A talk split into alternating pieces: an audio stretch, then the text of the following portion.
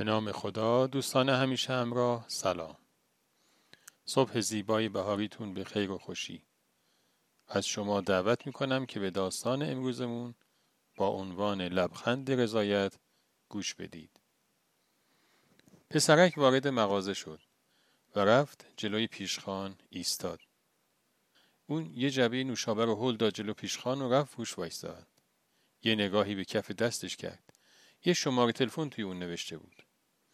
تلفن مغازه رو جلو کشید و شماره رو گرفت. مغازهدار به دقت کارهای اون و مکالمش با تلفن رو زیر نظر داشت.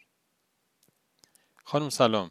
ببخشید من یه پسر نوجوانم و کارم رسیدگی به باغچه ها و گل هاست. می‌تونم خواهش کنم که کوتاه کردن چمنهای حیاتتون رو به من بسپارید؟ می‌تونم به گل هاتونم رسیدگی کنم و باغچه زیبایی براتون درست کنم. زن پاسخ داد. نه ممنون. کسی هست که این کارها رو برای من انجام میده؟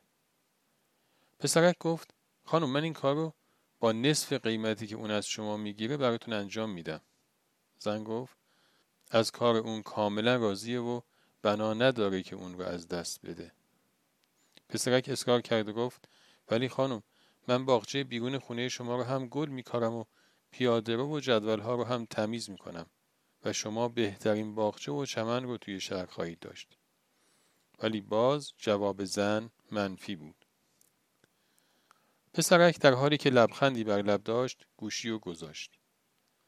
مغازهدار که به صحبتهای اون گوش داده بود به طرفش رفت و گفت پسر من به حرفات گوش دادم و از رفتارت خیلی خوشم اومد.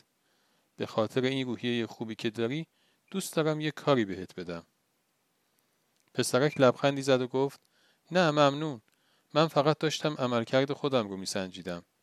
من خودم اون کسی هستم که برای این خانم کار می‌کنه.